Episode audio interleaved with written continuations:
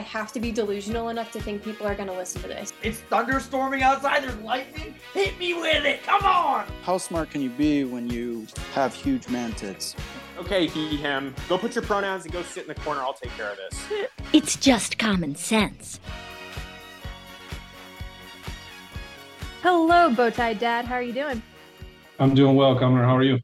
I'm doing great. I'm doing doing good on this lovely Tuesday evening. Thank you for making the time to to talk to me here.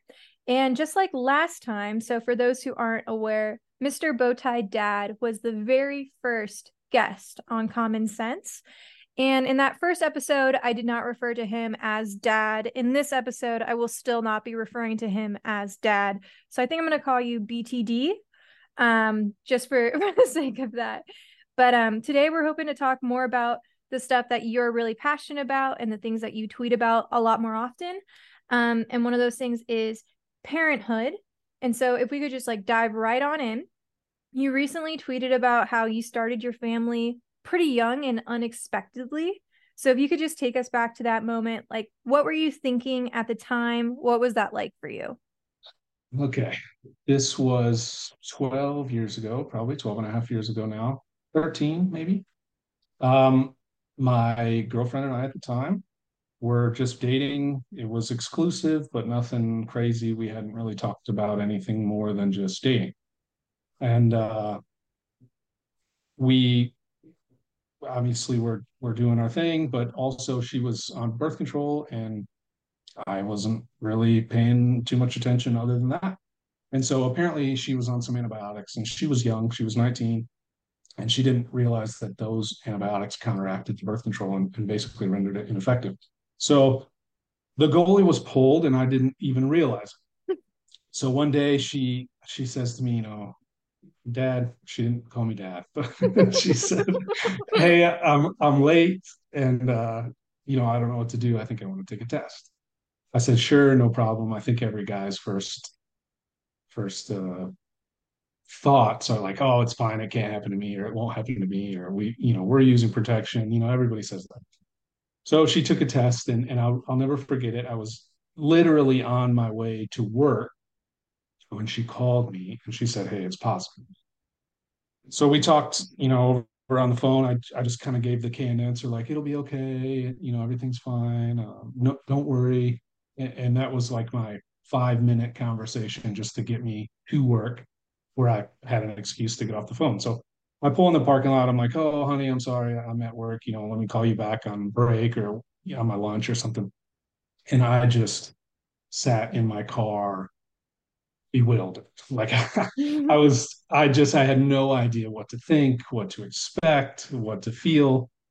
And I remember I got into work, I went to roll call, and you know they call our names and they give us our assignments and what we're going to do for the day and and i just go downstairs to to start work and i just sit in like the little corner. We had a little corner in our in our hangar and i just kind of sat there and didn't cry but i just hung my head like what am i going to do? So i immediately called my mom like any mama's boy would do. So i picked up the phone i called my mom and i said mom um, I don't even think she knew that I was dating a girl because I mean I had been out of the house for years by that time and I, I, didn't live anywhere close to her, so it wasn't any topic of discussion. So I said, "Hey, mom, I'm dating this girl, and she's pregnant, and it's mine." And she, the first thing she said was, "You know, it's going to be okay. You don't have to get married. Um, you know, you and you came from a divorced family, and you turned out okay." And uh, I kind of was like, "Oh yeah, you're right. You know, thanks." And and I didn't really know what to say. I was kind of taken aback. I was kind of expecting this like inspirational spiel, but I didn't like didn't mm-hmm. get that. And so I finished talking. I hung up the phone and I just went to work. And the whole time I'm working, I'm thinking like, what am I going to do? And I thought back in my own childhood, and uh, my parents were divorced when I was one, so I don't even remember them together. And they always had 50 50 joint custody straight up. Like there was no issues, there was no every other weekend, only in the summer. It was straight up 50 50. We lived in the same town, maybe 10, 15 minutes apart. I went to the same school.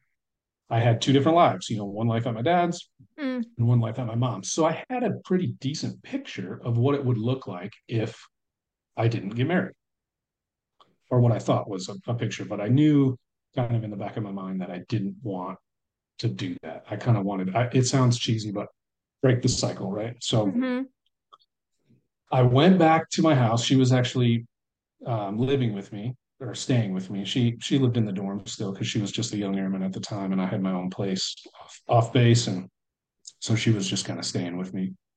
And I said, "Hey, I don't know if I want to get, get married right now, but I 100% want you and this baby to be in my life." I said, "Will you just wait for me and allow me time to make a decision?" And she said, "Yes." So I I knew I didn't want to just you know marry right away without any thought, without any care, without any plan or process. And I wanted to kind of really think it out because I, I told her, I said, this is going to be for life. I don't want, you know, I don't want to just get married only to get divorced down the road. hmm And keep in mind, she's 19 years old. Yeah. So these aren't like high quality discussions, or or at least they're not, you know, in the most mature sense of the words. And Mhm. we didn't even know what we had in our life or what we wanted or anything. You know, we were so young. And uh, I was 23, she was 19. So we wait, you know, eight months goes by. And I mean, she waits for me like an absolute champ.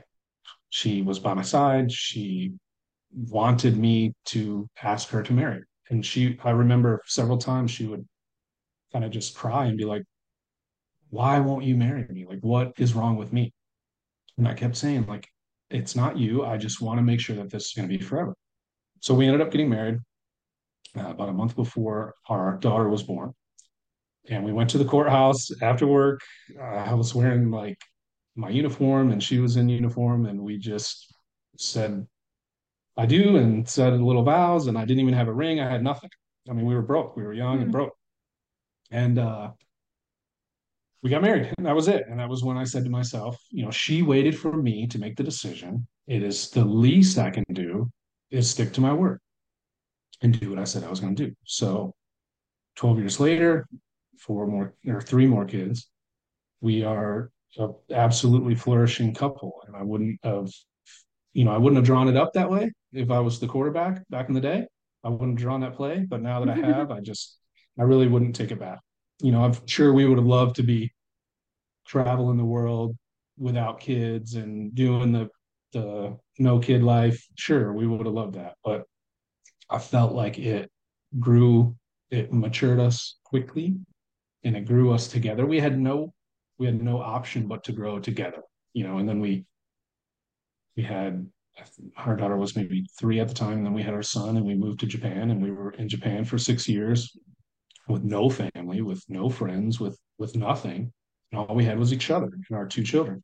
hmm And it just solidified us. And now it's like we're unbreakable. You know, we Mhm. we can do all these things and we have a, a severely special needs kid now. And I feel like there's no other way I would want to go through life except with her. So it worked out. I'm not saying it was a, a fairy tale, but it was a fairy tale.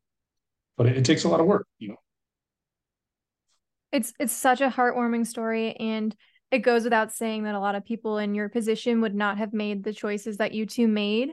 Um and you have a lot of beautiful lives that are grateful for that choice that you've made.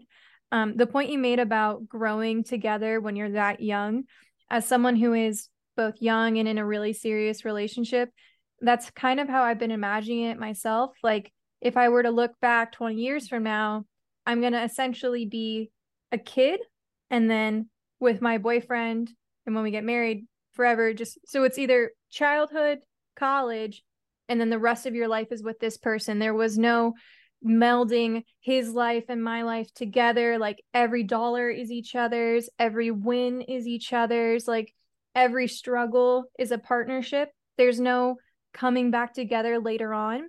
And i think some people would look at that and say you're going to change so much. How do you know that this is the right person when you're so young?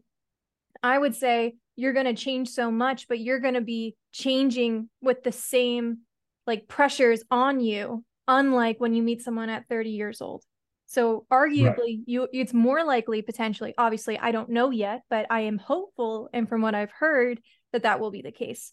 So that makes a lot of sense to me and it's very optimistic. Um you know, I think a lot of people can say that they're pro life until they're put into that decision. And so I just would say again like an absolutely commendable thing that you guys did. Um what would what would you say were some of the struggles when you were very young? Maybe money was really tight and you had a baby. Like what was that like? Was it always difficult or was it really not as hard as you anticipated? That's a fantastic question. So you know I, everyone's going to play up their own struggles but I'll, I'll try really hard not to. I'll just kind of lay out the facts and then whoever's listening can see if it's a struggle or not. But you know both being in the military is tough you know regardless then children um, I will say this uh, with us both being in the military and then, you know, obviously having a steady paycheck and she gets maternity leave and I get a mm-hmm. little bit of paternity leave at the time. And we we have housing because we can either live on base or they give you a stipend to, to live off base. Money was never an issue for us. Um, so that's a phenomenal issue that a lot of couples have that we never had to have. Now, would I trade a little bit of money problems to like not have to deploy for eight months and mm-hmm. miss my family? Sure. But at the end of the day, that huge money struggle was never there. So that was a blessing. Um, with that being said, being 19 and 23 or, or 20 and 24, I think by the time she was born, you don't know what you don't know. And then you also don't know how to raise a kid. you know you just you don't you, you try to look back on your own life and you can ask adults for questions or you can ask them for advice but every kid's different every kid is you know peculiar in some ways for instance my my first child did not sleep would not sleep she mm-hmm. wouldn't sleep for more than a couple hours at a time she had to have you know coddling and rocking and soothing and all these things. And and then so that was almost like starting it on hard mode. And then the rest of the three kids after that have been easy because they slept. And mm-hmm. so we were used to just assuming that you never slept. And uh, so we've been kind of lucky thereafter but it's it's hard. You know we we were young um, immature i guess is an understatement but at the same time mature enough to to realize that we had to do it together and we had to you know parent together as best as we could and with the time that we had together because I was still gone a lot. Uh, I deployed twice um, with when we only had one child, and a couple more times as we've gotten more children. But I mean, I remember my daughter was three months old. I had to leave. I went to Afghanistan for eight months. I think it was like 270 days, so almost nine months. Hmm. And uh, I came back and she was walking. I mean, she was 12 months old when I came back. She was walking and she did not even know who I was. Mm. So I walked in the house and she just started screaming. She she's like, "Who is this dude in my house?" Mm. And so that was rough to to acclimate back to the states, to acclimate back to your house, and then to also have your, your daughter, who who, you know, because there wasn't FaceTime at the time, right. there was no Wi-Fi, so that wasn't really an option. And uh, it took me months to get on her good side and for her to be able to to warm up to me and for me to pick her up. And and that's tough. You know when you're trying your hardest to be the best dad you can be but your kid just won't let it happen because they're they don't know who you are mm-hmm. that's a tough thing to, to swallow. So but the only thing that solves those problems is time and love. Your kids they sense your i mean they are a, a barometer for your soul so they know when you're mad, they know when you're nervous, they know when you're scared, they know when you're upset. If you can humble yourself and and really show the kids your love, they'll they'll feel that, and I think they'll respond to that positively. I've, I've been yet to be proven wrong on that one. Mm-hmm. So challenging for sure. Uh, doable, of course. Everybody can do it. You'd be surprised what you can do when you don't have choice. Yeah. And uh, that's really kind of how it went. But like I said before, we're we're rock solid. So, and that's what really prepared us for my special daughter. Mm. You know, had we not had that foundation, um, when when everything happened with her, I mean, it, it unravels a lot, a lot of couples. I mean, the the divorce rate in the special needs community is massive. I think it's double or triple the the regular divorce rate, which is already high enough. Right.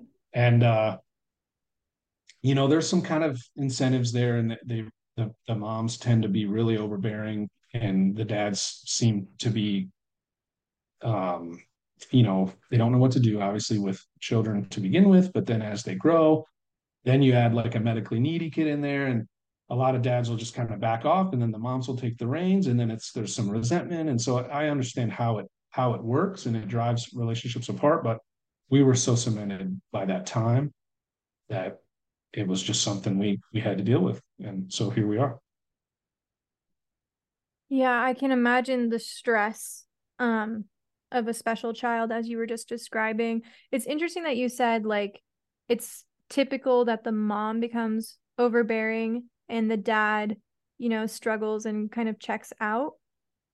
Do you is that the most common thing that you see and that when there's a special child the mom becomes so invested and so hands on with that child almost too much so? And what do you attribute that to?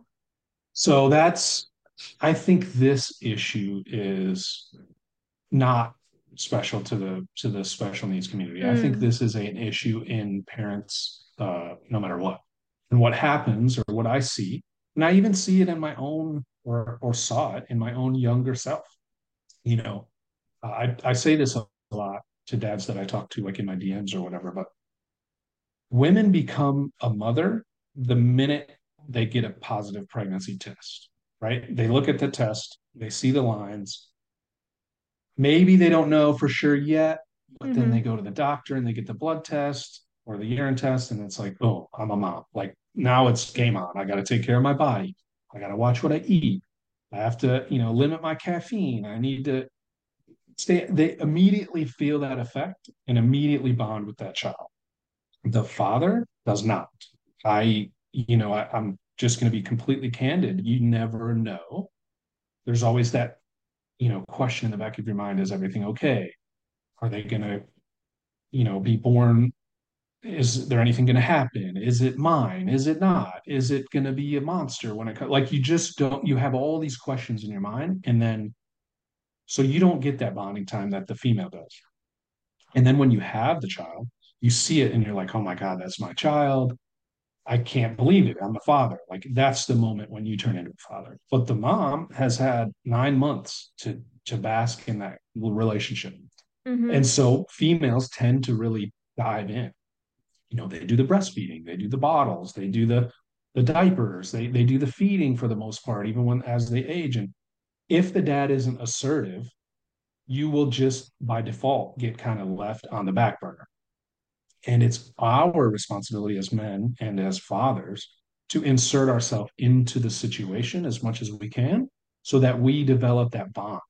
Because it's not like the old days where it's just like, yeah, boom, I got a son, he's going to take my name. I'm just going to go conquer lands and titles. It's not like that anymore. We actually have to bond with our children. And the younger you start that, the more cemented it becomes. And uh, I see a lot of that with with young parents or new parents, where the dad just kind of lets it roll. He doesn't want to rock the boat, and the mom's like, "Hey, I gotta, you know, this is my baby. I gotta take care." And then it just ends up being the kind of battle for the dad to get back in. And then you know, there's video games and there's drinking or you know all the tropes that we all hear about deadbeat dads. But it it is a thing. I mean, men men if they don't solidify that bond and if they don't have that kind of paternal instinct to begin with, and then it doesn't get fostered with a relationship, you know, eye to eye with that child, if they don't cement that, they'll they'll find other ways to occupy their time, and it, it's disastrous for the family, you know.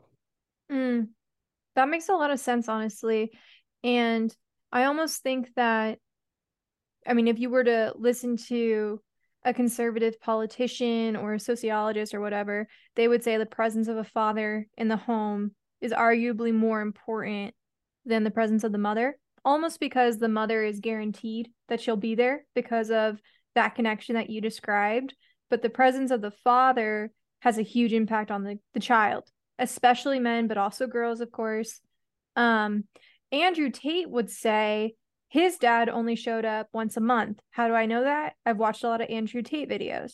He would say, My dad only showed up once a month. I was scared of him. He was like this larger than life character, a chess grandmaster, and then he left. And so he was just there to be something aspirational and to strike discipline in me, but he wasn't there to nurture, to watch over me, to build a relationship with me. I would think that you disagree with that. Um, so I guess how do you, as a man and as a dad, how do you strike the balance of discipline and letting them grow up themselves, but also like nurturing and creating really strong bonds with your kids? Yeah, so I disagree absolutely. And the, the the really the crux of it is you can be both. I know everything is polarized in 2023 and Twitter and the algorithm, it, everything is polarized, but you can be both a successful parent and an accomplished man. Those don't have to be two separate things. No, I'm not a chess grandmaster. I mean, I do have like a 1800 ELO. Like I'm not bad. Oh, that's very good. I'm not. I'm not. And I did win trophies as a kid playing chess. No, no big deal. State champion, no big deal. But, but the point is, is you can be a father, be in your child's life, and be successful. You can. Now it takes a, a family. Your wife has to.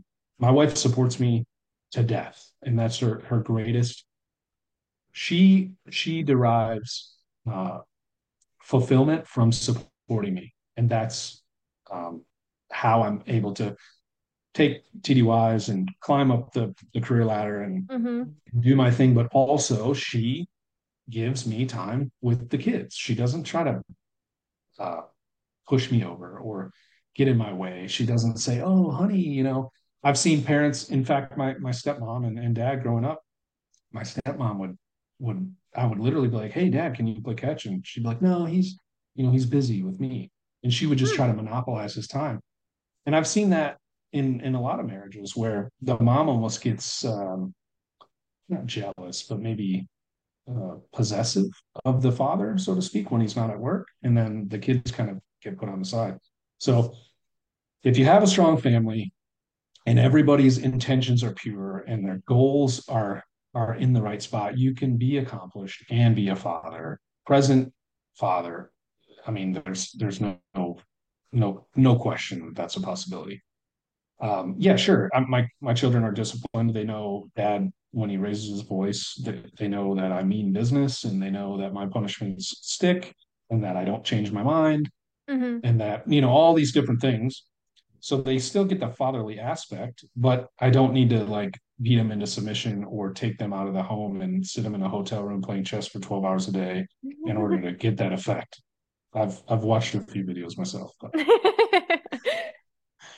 I, I'm more of your mindset, obviously. Um, and it's really interesting with both you and your wife being in the military. And so with the deployments, I was wondering, do you always time them to be one of you is gone while the other is at home or does she not deploy as often as you do how does that work yes so she um, has very has made it known to her leadership that she is a mother first mm. now i'm in the air force right so the air force is a little bit different than other branches in that they will have a little bit more of a soul so to speak so let's say there's a tasking that says, hey, we need a, a person to deploy.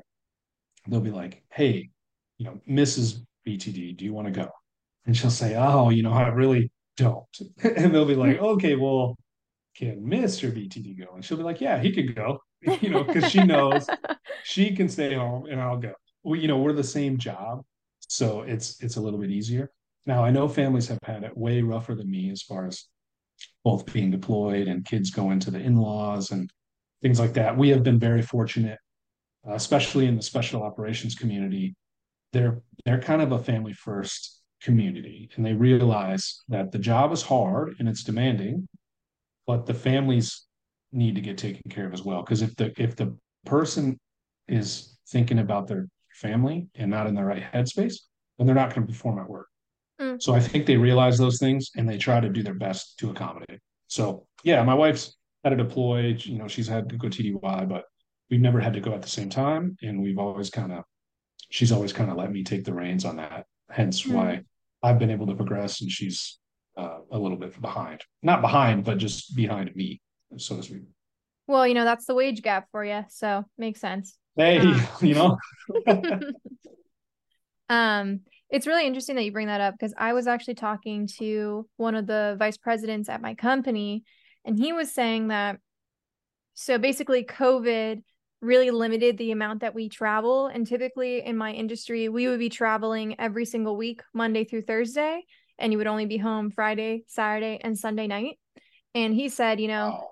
Bringing up going up through the corporate ladder he never thought he was going to stay for vp because one of his vps told him his wife was essentially a single mom because they were Mm. literally only there on the weekends and then they would have client dinners and go play tennis and like they would not Mhm. prioritize the kids and so effectively the mom was a single mom because the husband was never there now if you throw in that that mom also has a career which is very typical of you know boss babe power Sure. couples Sure. then the nanny is the only one that's taking care of the kids and so i was talking to this vp and he was like i mean covid made this job possible for me long term so it, it was just an interesting thought to me because that was so accepted like a lot of people are very powerful career men and women and Sure. like they they put up with it and Sure. so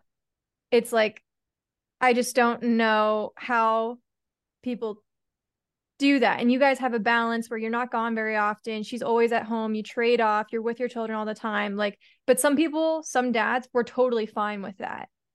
I don't know. It's just an Yeah. interesting yeah, that's like why wild. have Now, kids? That's my question. Well, I so I understand the want to have kids, and I think you know females especially, and and men kind of you know we don't like to admit it, but if if the female if we feel like you know the female would make a great mother, would be a good is is already a good spouse, men are kind of like, hey man, if if I feel like she's gonna be a great mom, then I'm down. You know, we really don't Hmm. we really don't question it that much, and and I'm speaking for myself, but I, I think I'm I think I'm closer to the average on that, but it's really like as the temperament of the woman that I married or the woman that I'm with is her temperament such that I can see her being a mother and a wife, and if so, then we're we're fine with having kids. Um, now once the kids come and we realize it's a lot to do, and and you know we we decide what kind of role we take as men. Hopefully they take an active role, but I I agree with you. I can't I can't imagine um continuing to be gone that long at least with with our profession in the military i mean I, like i've been i think i've been deployed i want to say like 1200 1300 days uh since my children have been born. So it's it's not a small amount but it's a large chunk and then it's a lull for a little bit or maybe a couple days here and a couple days there but then a large chunk and then a lull. So it's doable to rebuild those bonds and to, to rebuild those relationships when you have some time home. But to be gone Monday through Friday and client dinners and tennis, and then to throw in like the sports ball and the yeah fantasy draft pick nights at B Dubs, I can't imagine. But that's another kind of deal that my wife and I have is hey, when you're home and you're not deployed and you're not gone for work, you are home. I don't, Yeah. I can't stress it enough. I don't, it's not that I don't socialize, I just don't have pool league and I don't have you know, fantasy football night and I don't have extracurriculars that take a ton of time away from my kids because when I'm home, I'm home. That's the only time I have. And I can't get it back. And you only have, you know, a few years to really cement those traits and those characteristics and those that discipline you want in your kids. So you have to take advantage. Totally, totally. You're spending like very purposeful quality time with your kids. And I know, just speaking from my own experience, my dad hated being away from home. Like he would like his job. It was very stressful at times, but he wanted to come home and be with us so bad. And that was always very clear to me. So even when he wasn't there, I knew that, you know, we were the biggest priority in our in his life. All he wanted to do was hang out with us. It seems like for a lot of these other men that is not the case. And the kids feel that. And I went to kids who I went to school with kids who a nanny picked them up, a nanny made them dinner, a nanny made helped them with their homework. Dad was there to tuck, tuck them into bed, maybe, and that was it. and that was just their lives. So it's it's just totally different. I'm not going to speak ill of people that have different life choices than me, but I do feel very badly for those kids and they they a lot of them had very difficult upbringings because of it.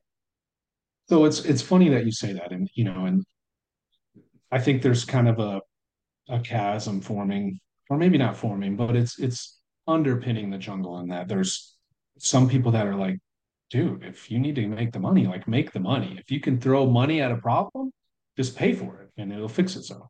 Mm-hmm. And then there's another kind of corner of the jungle that's like, well, maybe there's a there's two ways to skin this cat.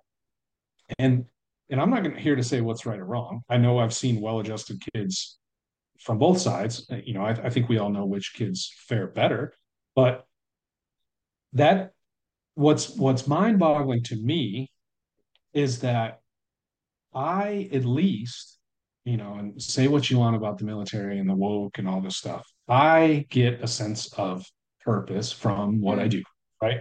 I get a sense of purpose. I okay, the mission, yes, you know, the the aircraft piece and and when you rescue a hostage and they you see them come on your airplane and you know that you were a part of that mission, like that's I get a lot of from that. But another aspect is the the mentorship piece. You know, I have young men and women. Mm. I am responsible for developing. I'm responsible for how they come into their their own. You know, they're 18 years old, and I, I have to teach them how to do laundry and how to drive a stick shift, and how to turn a wrench, and how to you know comb their hair and shave their face. I mean, it, it sounds corny, but you're taking a, a, kid and turning them into what you want them to be. So Mhm. that is another piece that I get satisfaction from my job, right? I can't believe that you would trade all the time just for a dollar. Like to me, that doesn't make sense. I understand that the dollars give you so much. Like I, I understand Grant Cardone takes private jets with his kid who's doing sales calls for him. Like I get it. And it looks great on TikTok and it looks great on YouTube. But I if I wasn't doing what I'm doing, I don't know if I would be as driven, especially if it took time away from my family. Because that's kind of the point where I'm like, man, if I'm not doing something that I can get behind, I don't know if it's worth it. But but that's just me. I totally agree that this is a divide in the jungle. And I saw Cernovich tweeting about something similar where he was saying eventually for some men, the the hunt for money becomes the game in and of itself and they're just married to it. That becomes their full focus. And it's actually really interesting because I was talking about this with my boyfriend when we were just starting out dating and he was like, you know, you always I can see right away that you've got something to prove. You've got this chip on your shoulder in school, when you're talking to people, like it's so clear that you just have this will and this like really strong urge to make something of yourself. And he's like, I wonder if that will ever abate. Like you'll ever be content or satisfied. And we've only been dating for like six months. And, So and he said that to you. he said this to me. And Okay. and like very truly like i absolutely do have a chip on my shoulder i think to find the jungle you kind of need one and i don't regret the fact that i have a chip on my shoulder and i would say that's it was built from a variety of things by growing up kind of where money was really tight in a really rich area getting into a really preppy school where again you're the the kid on scholarship and everyone's going on crazy spring break trips and there's no way that you could do that being on Zoom because of your dirty blood when you first start your mm-hmm. new job. Like all these Right. things compound to like, yes, I absolutely have a chip on my shoulder. And it makes me want to be ambitious and to just prove them all, or not even prove them wrong, but just like I'm powered by spite, is how I would say. Sure. He's That's a powerful that motivator. is powerful. Like eventually though, you're gonna make it. He'll say this to me.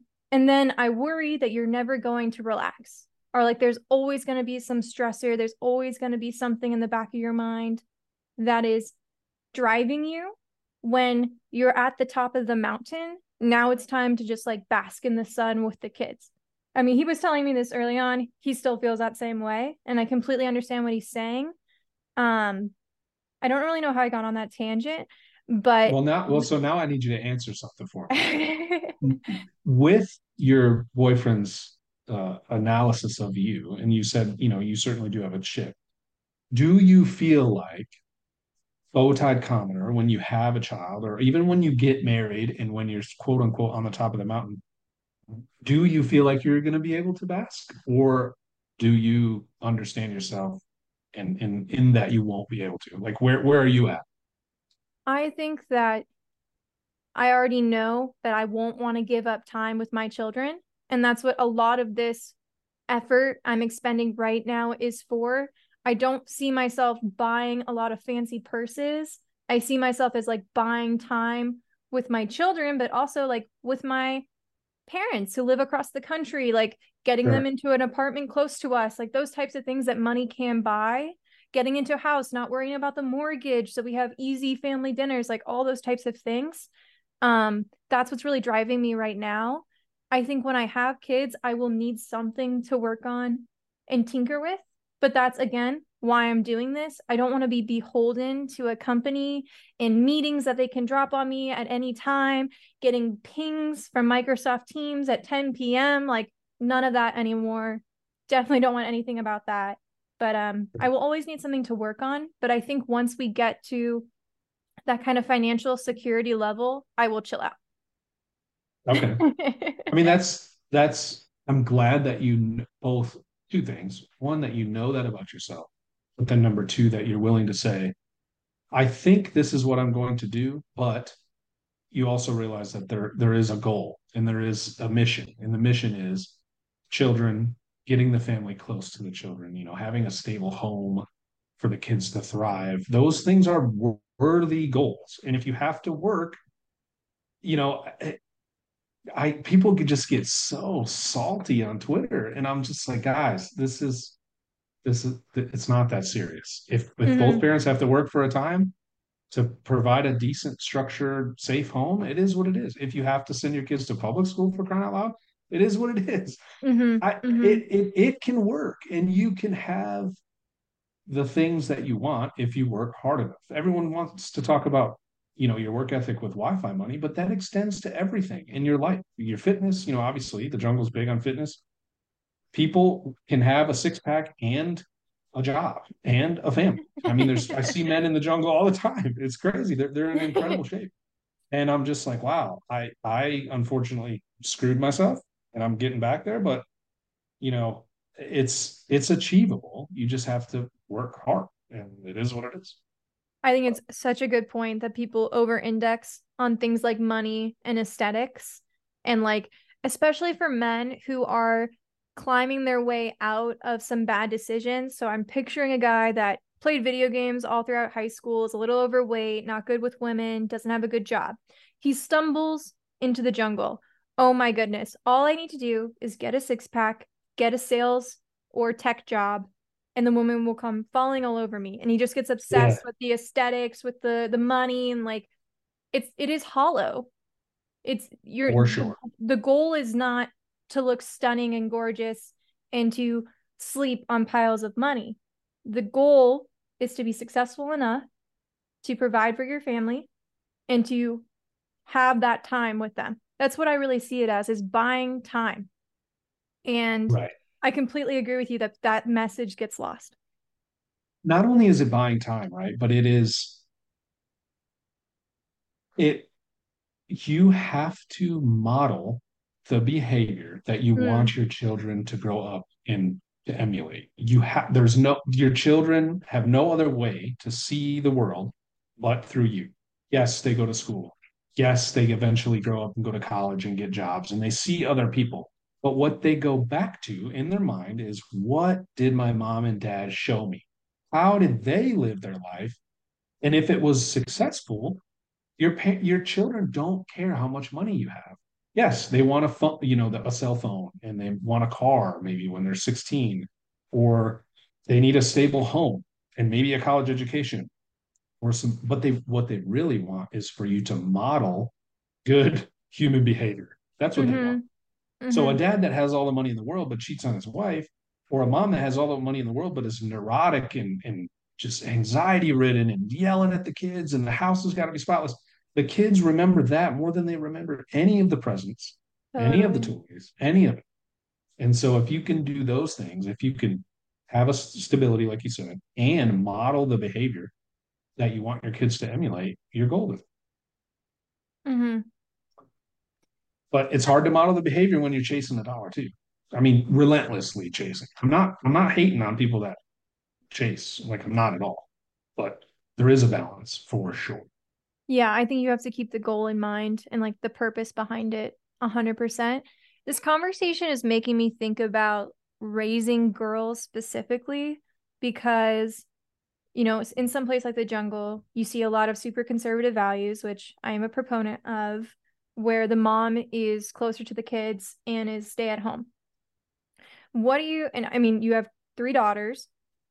What do you give any advice in regards to that now? They're so young. I'm sure you're just like encouraging them to pursue their interests and play sports and all that type of thing. Do you, would you advise them one way or the other to go career woman or to go stay at home mom? So I think, you know, I'm I'm gonna I can't quote, but I'm gonna paraphrase Sidon for a second. And he says something to the effect of, you know, the best people are people that used to be degenerates and then fix themselves, right? Mm-hmm. And there's a lot of truth to that there is a lot of truth to that. There is something to be said about people that have gone out into the world and experienced things to the fullest and then came back, you know, the the coat of many colors, so to speak, or the, mm-hmm. the whatever, the parable, parable of the lost son, whatever. There's so many parables, but when you go out and you, you know, you go down the rabbit hole and then you come back, I think it makes you a more well-rounded person and you have more to give your children. I'm not saying that you know, the hardcore conservative families don't. That's not what I'm saying. But you have a different view of the world when you can say, I came back from the worldly things and now I'm here because I realize how important it is. And you're not really doing it out of a sense of duty because that's just what my parents did and that's what their parents did. You're doing it out of like, I understand now through my own experience that this is the right way to live. Does that make sense? Mm, that makes total total sense. Um it's interesting like I think that is what I am going to do to with my children. I think because I have lived I'm 23, but I have lived some some craziness in my life back sure. back when I was fun, back before I found the jungle. Um yes. I went to school, I studied hard, I started my big girl job and I think the biggest lie that's ever been told is that your career is going to be fulfilling to you more than bringing new life into the world. And I can figure that out within one year of making PowerPoint slides. Facts. Um, my wife would tell you the same thing, and she is a quote unquote career woman, right? Yeah. I've I've begged her. Listen, we have sat on the couch, and I have begged her to get out of the military.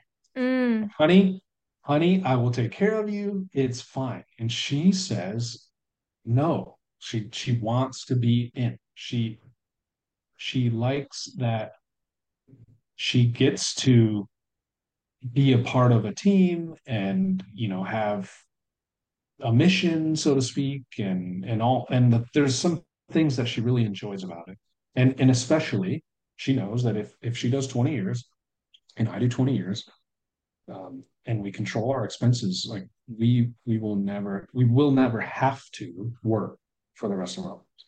Right. Um, so that's that's a that's quite a good deal if you're 38. You know, my wife joined at 18.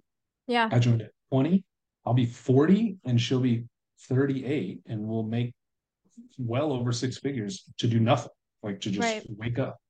And that's yes, it comes with a lot of sacrifice. But in her mind, she's thinking like, man, this is kind of like the long game in that if I do 20 years, I'll never have to, and she will never have to lift a finger again, ever. Right. And, and for her, that's a, a good deal. And I've, I've, like I said, I've, I've tried to convince her, I've laid out the money, uh, honey, we can make it work. And she wants to be on the team. So I'm not going to take that away from her. But she also knows that I expect the family to come first because that's just how we decide to run our house. And uh, so we both are kind of like in the service, but yet her family comes first. So you can't have it both ways. But it's tough and it's a lot of work. If Yeah. uh, if you want it bad enough, it'll happen. Another thought that this brings up to me is like, how do you explain that to a teenage daughter? Um, I have a really interesting story that I'll hopefully will not be doxing, but I have a friend who is very religious, but she's also like brilliant. So she got into every law school in the country.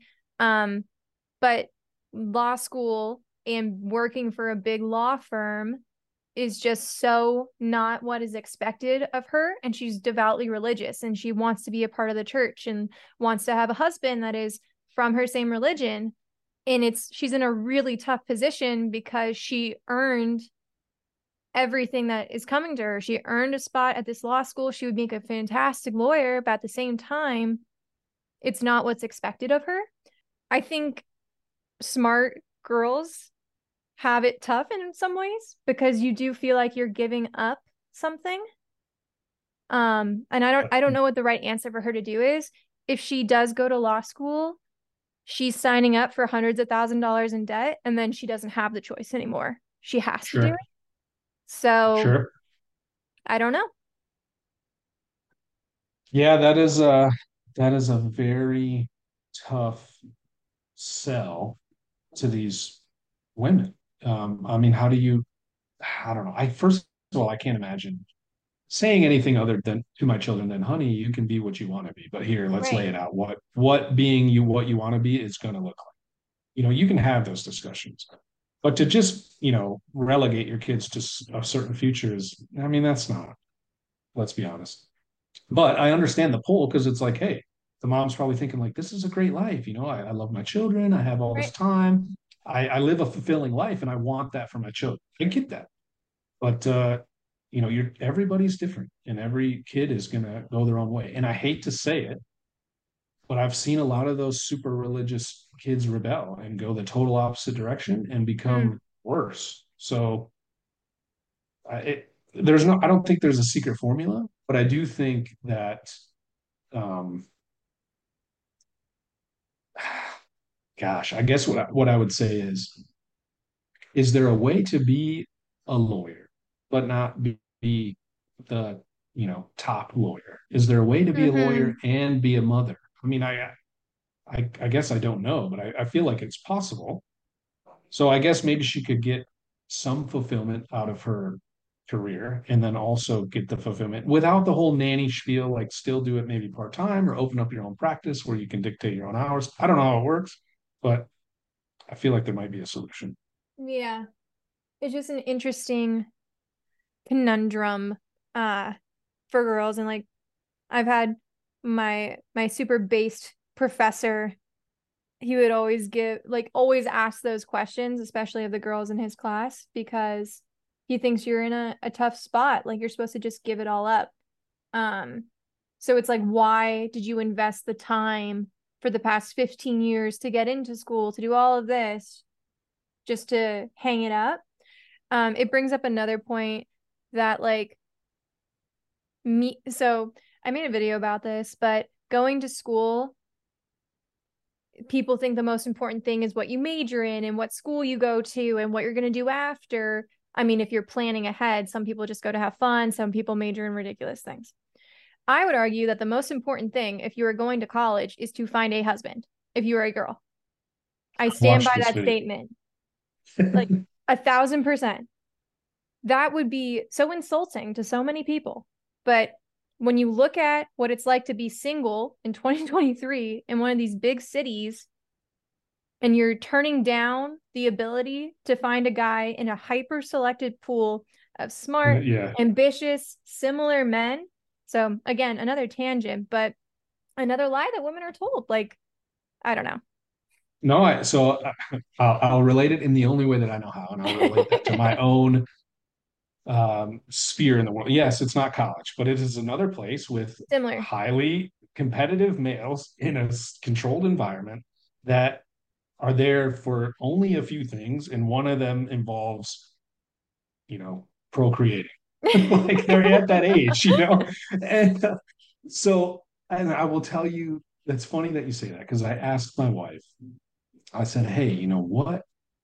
I think the mil I don't know, the military, I think something like 80 20 or maybe like 82 9 18 public math. Uh, men to women, male to female ratio. And uh I asked my wife, I was like, well, you know, why me, so to speak? And she said, you know, I asked around and I asked who was the best, right?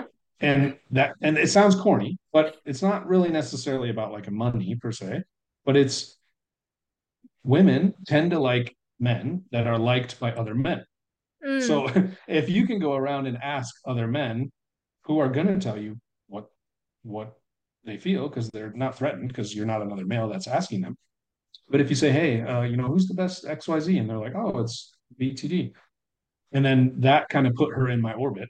And then that's how it started.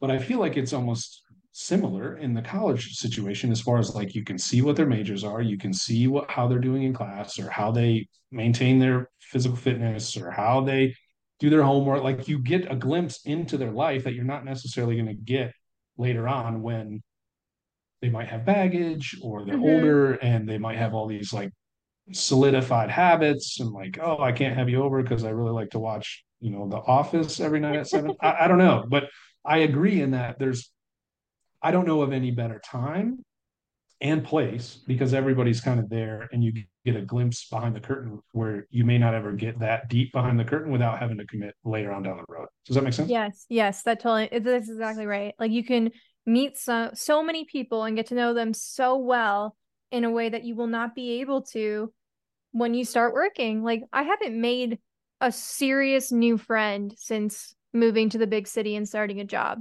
because I don't have the time. I have my four friends that I already like. I'm going to just keep seeing them. So it's like the idea of meeting someone and developing a good relationship like it's so much harder when you are in the real world. So I just think that there should be a greater onus, a greater message to both sexes that, hey, this college thing is like the best mating ground you are ever going to have. And you should think about that before you go. Anyways, another. no so real quick real quick it's funny that you say that because i i literally read through twitter and you know people like i think headhunter put out a post today and then ceo puts out posts all the time about like and even bull is like don't tell your coworkers that you're married or that you have a kid or that you Mm. have a house or that you drive a car. And i'm sitting here i'm like what the fuck do you all talk about? Like what the fuck is going on? The military is totally different. It's like hey we're going to sit you out in this parking lot or this field and we don't know when we're going to pick you up and there's you and 10 other dudes and it's like hey man if you got to sleep here cool. If you if we pick you up later cool. We don't know what's going to happen. So hey just you know just sit tight. And uh, there's nothing to do but learn every intimate detail of everybody's life.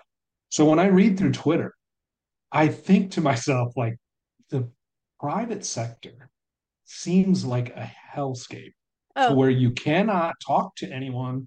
Everyone is a robot. Everyone is trying to like use something against you. I mean, it just sounds crazy. And you're not helping that because you're pretty much saying the same thing. So well, I just so I don't think people would like use it against me. I just don't want to like waste the time. I have enough things to do. It's not worth the time to me, which is probably short short term thinking to be sure. But like, I don't want to play online games or trivia or like have long in depth conversations when I have 15 hours of work to do today. So I think that's aspect. I don't think telling anyone at my company that I'm like getting married or going to buy a house would have any like serious impact. Um I have not noticed anything like that. Mr. Bull, okay. he probably knows more than I do, but I don't know how, what that would do. Yeah. But it does they do make it seem like a hellscape. It is a hellscape. well, that's awesome. it didn't that did not uh, make me feel better. But Yeah, I've noticed right. that like my personality is becoming more bland when I'm in the office. Um, I'm Oh, bec- that's a I'm I'm homogenizing with the other people on the team in the office. We are starting to use the same vocabulary. Like oh, it bothers me so much and i find myself when i say those words that are just so not human talking to like my boyfriend or my friends i'm like stop me. Don't let me say that again. Like it's uh, like things like um does that resonate with you? Who the fuck says that? That's not a human yeah sentence. no yeah for sure. For sure. Absolutely. That's funny that you say that. And uh, i i'm not looking forward to it but yet i am at the same time you know i just want to see what it's like. But every time i read a tweet i think uh Brosidon again had a viral tweet that's like all caps like your coworkers are not your friends and i'm like dang that's my only friends like the only friends i have are my coworkers it's a totally different life and i hate to be the contrarian about everything but i just live in a different world and you ask anybody that's been in the military, they're like, yeah, man, like you just, it's nothing to go up and ask somebody like, hey, bro, how much do you pay for your house? Like, what'd you get it for? Then they're like, Never. oh, I paid I two would hundred and forty-nine thousand. Like, it's just, it's, it's just, it's not a thing. And you can ask like, hey, what's your wife do? What's your kids doing? How, like, there's no questions that are off limits, none, because Hmm. all you have is time, and all you have is the brotherhood. I wonder So- if that's a function of you guys all starting young as well and like growing up through the process through the mentorship that you were describing. So I wonder if that like really makes the bonds tighter. It probably does, and that's probably by design. You mentioned that you're like a con- contrarian in the jungle. One thing I'd like to get your take on that I see all the time is that public schools are yet another hellscape. Don't send your child there. It's disaster and repulsion everywhere. I don't know if you Oh. send your kids to public school. What has your experience been? What are they learning? Are there drag queens? Can you just like report from the front lines for us?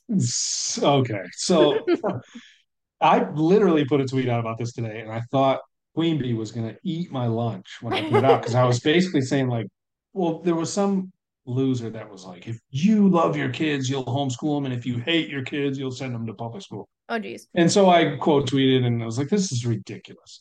My my children go to public school, right? And they they literally say the Pledge of Allegiance every morning, facing the flag, hand on the heart. Like that's what they say. They say it for the state that they live in, and then they obviously they say it for the United States of America. And we live in a kind of a blue city within a red state. So no, there's not drag queens everywhere. Their teachers are great. They I have their cell phone numbers. I can text them, hey, how's daughter doing? How's my son doing? What do we need to do for homework? How did their test go? The teachers text me back same day. Oh yeah, it's great. You know, we're going to do this community thing if you want to show up to the church or whatever, hang out at the they're the soccer coaches, they're the school teachers, they're the driver's ed instructors like it's it's America. Like it's not this, you know, middle school fight club TikTok series. You know what I mean? Where the kids are like Yeah. punching out the teachers and they're like macing them over their cell phone and stuff. It's just not like that. Now, I'm sure it is in Baltimore or whatever, but it's just Mhm. not where I'm at. And I think I came from a school where the teachers that I had taught my parents. They were the same teachers. You know, Mr. Wow. Fogel no, knew who, you know, my mom was. And they say, hey, I taught your mom and I taught you and I taught your sister and I taught your brother. And those schools where it's real small, tight knit, just a regular old public school, those schools are still around. And Mhm. yes, you have to be intentional in finding those places, but there's a reason you go on Zillow and there's a like, oh, this is a five out of five school rating, or this is a 4.8, and there's all the reviews from the Karen moms, and you can read through them all. And if you put in the work, you can surely find a public school that's going to fit your needs. Now, granted, you might have to pay a little bit more property tax. Mhm. Sucks, you know, taxation is theft, but it is what it is. You know, you you got to pay it, and and I'm okay with paying it if my kids are saying the Pledge of Allegiance every day. You know, like I'm Mhm. fine with that. So no, public schools are not as much of a hellscape. There are some, of course, but I don't understand why people complain, but they can't just pull their kids out and move or and and now granted, I have a luxury that most people don't have, which is the military tells me where to live, but then it's Mhm. my onus to say where in that community I want to live. Right. So I and and if the military tells me to pick up my life and move it somewhere else, then I have no other choice but guess what choice I do have? That is, where's the best place for my family? Where's the best neighborhood? Where's the best lowest crime? Where's the best school? All those things should be a factor in every human being's, you know, calculus as to where they want to be. And if you value your children's education and and homeschooling isn't an option or you don't want to do it, and charter schools, private schools, public schools in small rural towns. I mean, a lot of red states are doing more school choice. There's there's tons of options. Yeah. Yeah, I mean, I went to public school. and I think I turned out pretty decent. Um, Yeah. I do have some interesting stories on the subject. So, uh, the one thing that comes to mind is you see all this about like LGBTQ stuff, drag queens, furries. I don't know if you know what a furry is. I kind of hope you Oh, don't. yeah, Okay. I I'm- remember I've been around a that, bit. like, And I used to be degenerate, remember? Those are Right. the best people. Right, right, right. I remember in high school that it was like the first time a girl was a furry. We didn't even know what that meant at the time. And she didn't like dress up or anything. It's just that when her name was called for attendance, she would meow.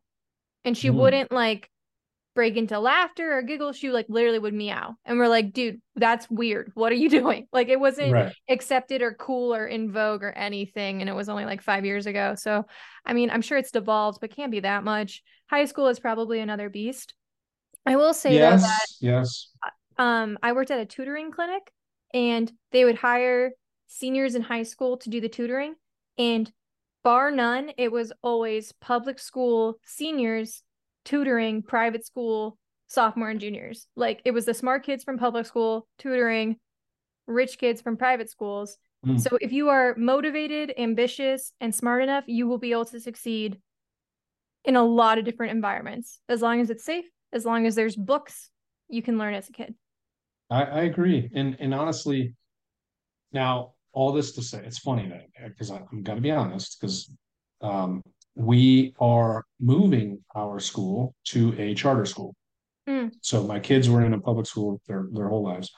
Um, now, granted, we also lived in Japan, where the public schools are super legit because it's like half Japanese, half American. Oh, that's cool. I mean, it's it's in a, in the Japanese run like a super tight ship, and they all sit, you know, crisscross applesauce Right, on the floor and do the, and so they that's how they started. Then they got to America, and they're like, oh, this is different, but it's still not bad. But we are putting them in a charter school just for a little added, um, just really honestly, if I'm going to be honest, and this is going to get me slaughtered, but the public school that, that my kids went to was great, but all they did was learn on computers. It was like, go to Mm. this Schoology website and go to this application and run this video and then learn the lesson. And this charter school is specifically like no computers. It's just pencil and paper and chalk and a teacher. And that's the experience that I wanted for my children versus just like, hey, watch this video and figure it out. And so that's why we moved. Um, they haven't started yet. They'll start in the fall, obviously, but I, I have high hopes. Mhm. But obviously, you know, we went and we met with the dean and we talked to the the assistant principal and we toured the school like normal adults should do. Like you can do all these things and and put your kids in a school that you feel is going to meet their needs. But you got to do the research. Was it difficult to get into the charter school or how what was that process like?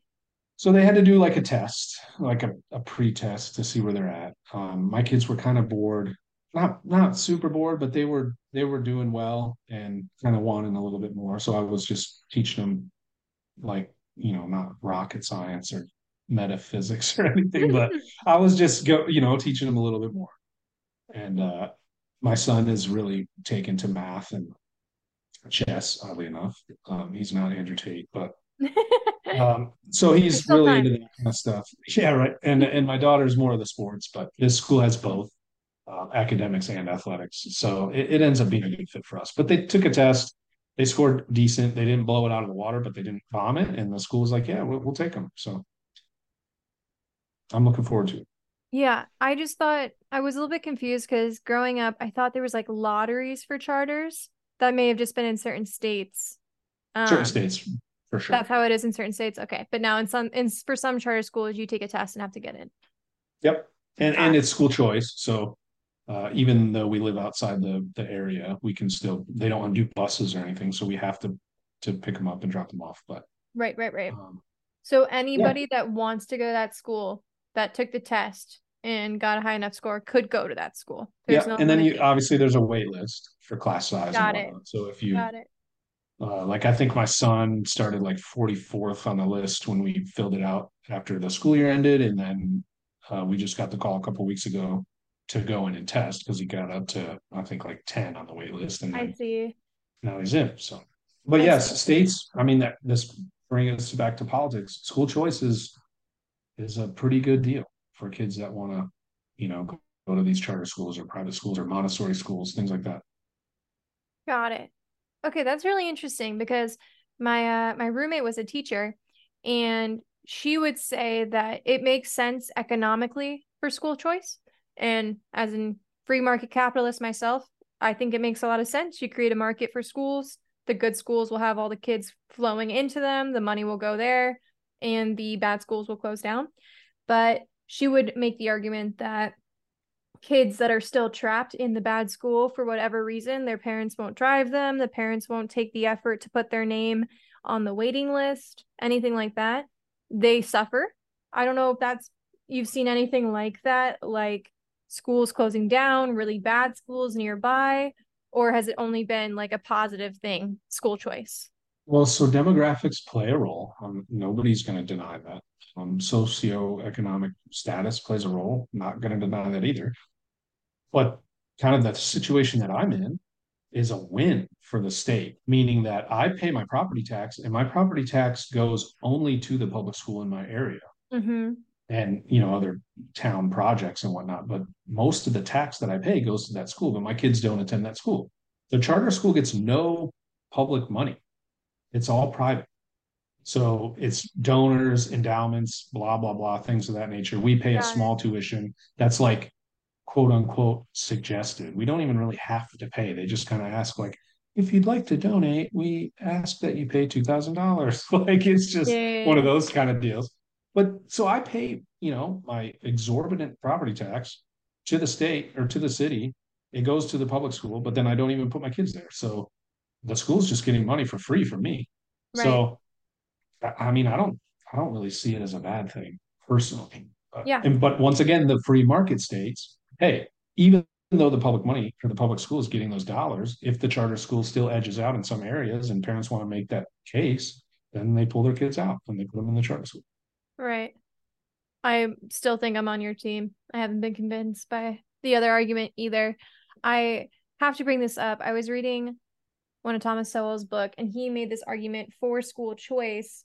And there was a charter school somewhere, and they noticed that the the demographics of the school were a little bit more, you know, predominantly rich, predominantly white, and they didn't know what was happening. It was a raffle system, and they found that certain groups were less likely to put I'm sorry, it wasn't that the demographics were different. It was that the kids were excelling more. So it seemed like there were smarter kids in the charter school.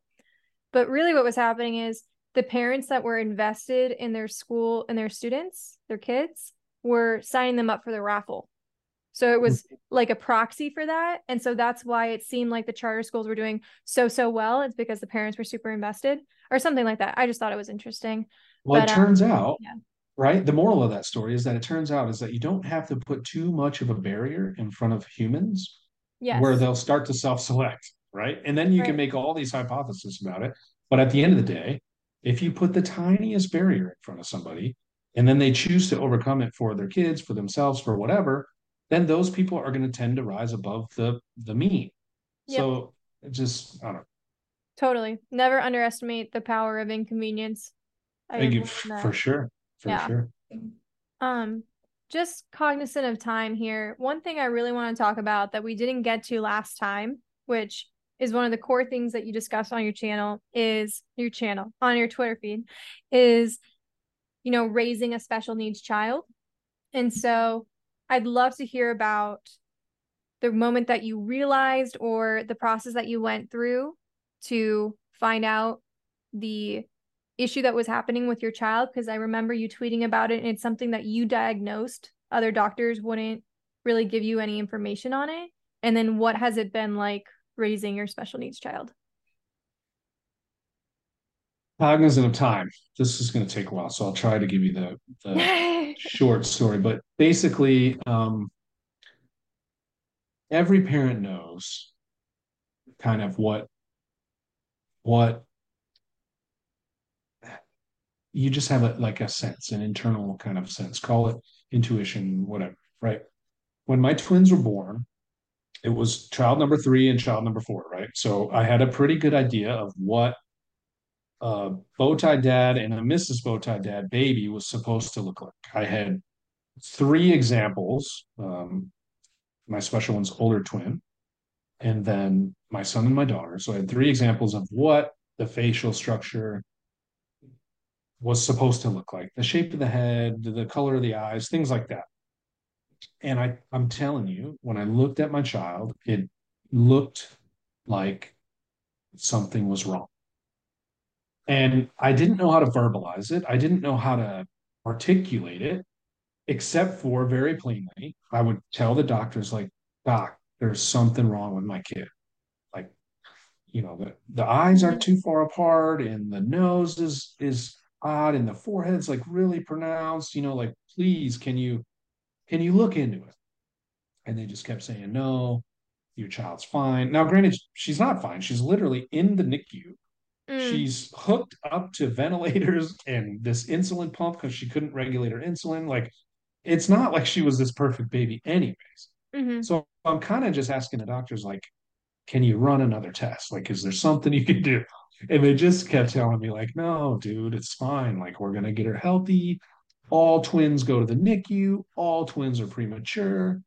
All twins kind of prioritize one twin over the other in the womb as far as blood and, and nutrition. And so I'm just like, yeah, man, I'm not buying it. So I'm Googling everything under the sun. You know, I look up Down syndrome, I look up autism, I look up, you know, um, uh cerebral palsy these kind of things and i'm just like yeah it's it's she has some of these facial features but not others and mm. i couldn't i couldn't nail it down right I, I just couldn't nail it down but i would be i would be watching her eat in the nicu and i would be holding her and her like eyes would just like roll back into her head and she would be doing these like twitching motions and stuff and be feeling real tense in my arms and and I would ask the nurses like several times, like, hey, you know, is there something going on? Is she okay? And can you just kind of watch her and, and let me know what you think? And every single time they just kept saying, oh, it's just baby tics, it's it's newborn stuff. And and I, I like like I said, I, this is child number four. Like I understand what it's supposed to be like. And this just was different. And uh so we were in Japan uh, 45 days or so went by in the NICU. They just could not get her blood sugar regulated. Her body just would not produce enough insulin to, or it was producing hyperinsulinemia. So way too much insulin. It was driving her blood glucose down like in the floor. So they basically said, Japan was like, hey, we don't really have a specialist that can really speak English and we don't know what the deal is. And the endocrinologist is in Hawaii. So um, or the nephrologist, and all the specialties were in Hawaii. So they they they I literally came in. They said, "Hey, you're you're leaving tonight on an airplane. Go home, pack a bag, come back." So we we went and packed a backpack and a duffel bag. I shit you not, I left my truck in the parking lot. Um, my wife had like some frozen bags of of breast milk, and we my kid was loaded up in like a pressurized chamber, mm. um, and it was an entire C seventeen with just my child and the staff, the medical staff in it. Like, wow. I mean, this plane is designed to carry 400,000 pounds or wow. close total, full weight. And it, all it had was like my little three pound premature baby in it. And that to me was like, you know, a, a side note, people are like, oh, sure, dad, why do you stay in? And I'm like, well, that's what the Air Force did for my family. Mm. You know, mm. that's what they did for me. They they saved my kid's life. Now, granted, it it didn't turn out hundred percent, but so we go to Hawaii. They evacuate us to Hawaii, and uh, we get to the NICU there, and same thing. Like she's just she's doing these tic things. She's not really her facial features haven't really changed. She's still kind of her eyes are rolling and she's real like nervous and her eyes are wide open all the time and she's just kind of it seems like she's in distress and Mm. and uh, I kept bringing it up. They eventually released her from the NICU, and then when we took her home, uh, not home, we were living in a hotel in Hawaii, but we took her back to the room, and we we just started googling again, and it was turns out that she was having seizures. So we videotaped it, and we and we ended up taking her to the emergency room the day the day that she was released from the NICU. We noticed the seizures. We recorded it. We bring her to the emergency room. The doc's like, "Yeah, dude, those are seizures. Like, thanks for bringing her in. Let's give her this medication." So they gave her some meds, uh, monitored for 24 hours. Then they sent her back home. She still continued to have seizures in spite of that medication. So then we brought her back, and that's when the, the docs were like, "Man, she really shouldn't still be having seizures. Like, there's something up." So that's when they started running genetic tests. Well, they ran the genetic tests, and uh, and they the doctor, the neurologist was like, Yeah, we ran the panel. Um, it's probably going to come back with like infantile epilepsy, just like, you know, chronic seizures for kids. So I'm like, Okay, cool. And I'm in the doctor and, and, uh, we're going for like a routine checkup. It's just me and, and her. My wife's at the house with the other three kids. And I say, Hey, doc, did those, those, uh, genetic results come back? And I'll never forget it. He clicked on his little computer, he opened up the link and he just like turned like white as a ghost. And he mm-hmm. looked at me and he said, Hey, sir, like I need to go back to my office to kind of look something up. Do you want to sit in the room or do you want to wait in the waiting room? What do you want to do? And I could, you know, I'm not stupid. And I, so I just like, oh, I'll, I'll wait here.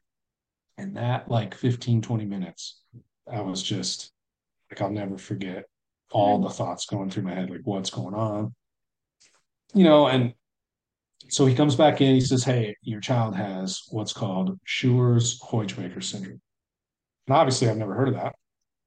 And I said, Well, what is it? He's like, Well, it's it's um you know, moderate. It's funny the medical terms. It's like she'll have model moderate intellectual disability and um, moderate physical disabilities. And I'm like, okay, what is like? I'm thinking moderate. You know, I'm a half glass glass half full kind of guy. I'm thinking moderate's like not bad, right? And he's like, well, moderate's, you know, it's it's you know, it's like so finally I was like, Doc, stop. I'm like, stop. I don't know what you're talking about. The only thing I know is like Down syndrome. I said, can you put it into like terms of Down syndrome? That's the only really thing I have experience with. And I'll never forget it.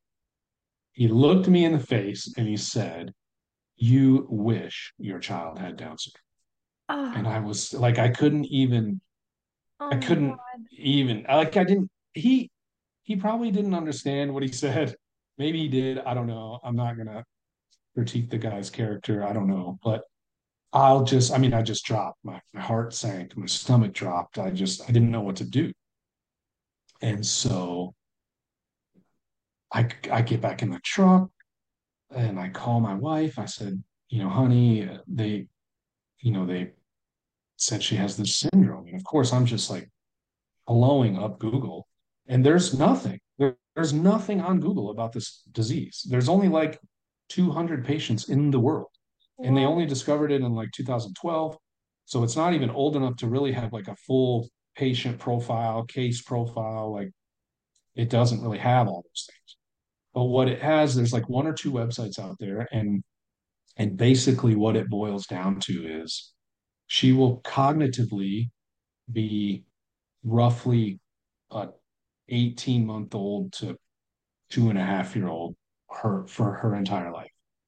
Um, and that bleeds into the physical piece as well. So a lot of special needs um, they're either like cognitively affected or physically this one's kind of both. So it's a little unique. So like walking is going to be a struggle fine motor skills is a struggle. Um, she was just recently diagnosed with cerebral palsy as well, and uh, so that's that's kind of what we got. So so I knew something was wrong. I kept hounding the doctors about it. They kind of blew me off, and and then finally, they ran the tests and the genetic panel came back and and now here we are so obviously that was like what is life going to be like? What is it going to look like? What does and that's kind of where i started to like spiral right? So Yeah. when you when you know when every parent when they have a child they have these thoughts of what this child is going to be like from day one you know you're like oh my kid's going to be a rocket scientist and a doctor and a lawyer and a professional football player and all these things. And then when you get a diagnosis like this it's almost like it's almost like experiencing a death. Like i'm not going to be sitting here and saying that our experience was the same as the death of a child. I, I can't comprehend that. But in a sense the child that you thought you were going to have is no longer. Yes. so now you have to go through that process of like okay what is this child's life going to look like now and then how does it affect me? So you know every dad has this dream of you know my kids are out of the house they're doing great i visit the grandkids and i play 18 holes every day after Mhm. you know i'm retired. And every dad has that kind of picture but that's not that picture is gone for me. That will never be a thing. You know my daughter will be dependent on me for everything forever. And we're just starting to really feel that impacts you know like i feel like i've moved on from it and then something like this happens to where my wife has to go to idaho to see her dad and i can't take the special one because she's got a, the feeding tube and the pump and she, she can't really there's certain things she just can't do you know she doesn't travel really well. So you you're constantly going through this process of like you get a feeling like things are being taken from you. Mm. and that's one way to look at it right? That's that's the toxic way to look at it. But what i've kind of chosen to do and and really twitter is kind of like my outlet for this is i've chosen to see it a different way in that i am here to now serve my daughter serve my family but then also help other people that are going through the same thing. Like i went down the spiral right? I went to the to the rock bottom and drinking myself to death and gained a bunch of weight and was just in a bad spot mentally. And then I pulled myself out, and it continues to be a challenge as far as living my life with my daughter and, and how that plays into our family. But it's it's something that I think I've finally got a handle on. And uh, I'm I'm now at the point to where I want to kind of help others. And so I, I kind of use Twitter to do that. So I know it kind of seems like I'm always, you know, I guess airing my laundry or whatever on Twitter, but I'm really just kind of trying to put the message out there to other people like, hey, it can be done. Like you can have these things and you can do these things and you're and even in spite of every challenge, and then on top of that, you know, my daughter, like it can you can still have a life and you can still be fulfilled and you can still find joy and have peace and have a beautiful family and like i now know through her that like i i get i have become a better human being because hmm. of her in my life. You know i've become more empathetic. I've become more patient. I've become more kind. I've become all these positive traits i've become more of because of her. So i can't i can't be mad about it like I'm just over that part. But and I'm not saying it's forever, you know, something can change and it can always be worse. And and I just try to look at the bright side of things, but um, it has changed my life forever. And there is no more me anymore. There's no more uh there's no more light at the end of the tunnel, so to speak, as far as retiring off into the sunset. You know, and I now have to make sure that she's set and that I have things in place to where when we die, my wife and I, she goes to her siblings and has a trust and has assets and has Mm. and she's going to need a single story home and she's going to need Mhm. incontinence supplies and and all of these things and now that's my that's my why so to speak as far as how i live my life and so it just it's made me better it's made me more driven and it's made me um it's improved my life in so many ways but it's also you know it's a lot of work so that's kind of the the short short story of it. Well, I think it's an incredible comparison to what we were talking about earlier with people who have kids and the kids are kind of an afterthought to their lives. They're like fancy pieces of furniture, they're fun things to talk to on the weekends, but they are not the center of their lives. Whereas you and your wife have sacrificed a version of your lives for your kids. It's an amazingly admirable thing to do. And i love that you mentioned like that you have been you have become bettered by this this event. It's not like you're just helping her.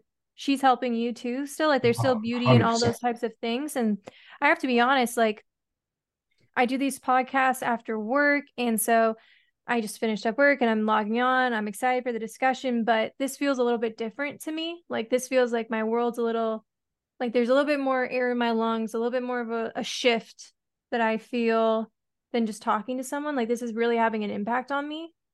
Um so I just think it's like such a special thing and I appreciate you sharing it.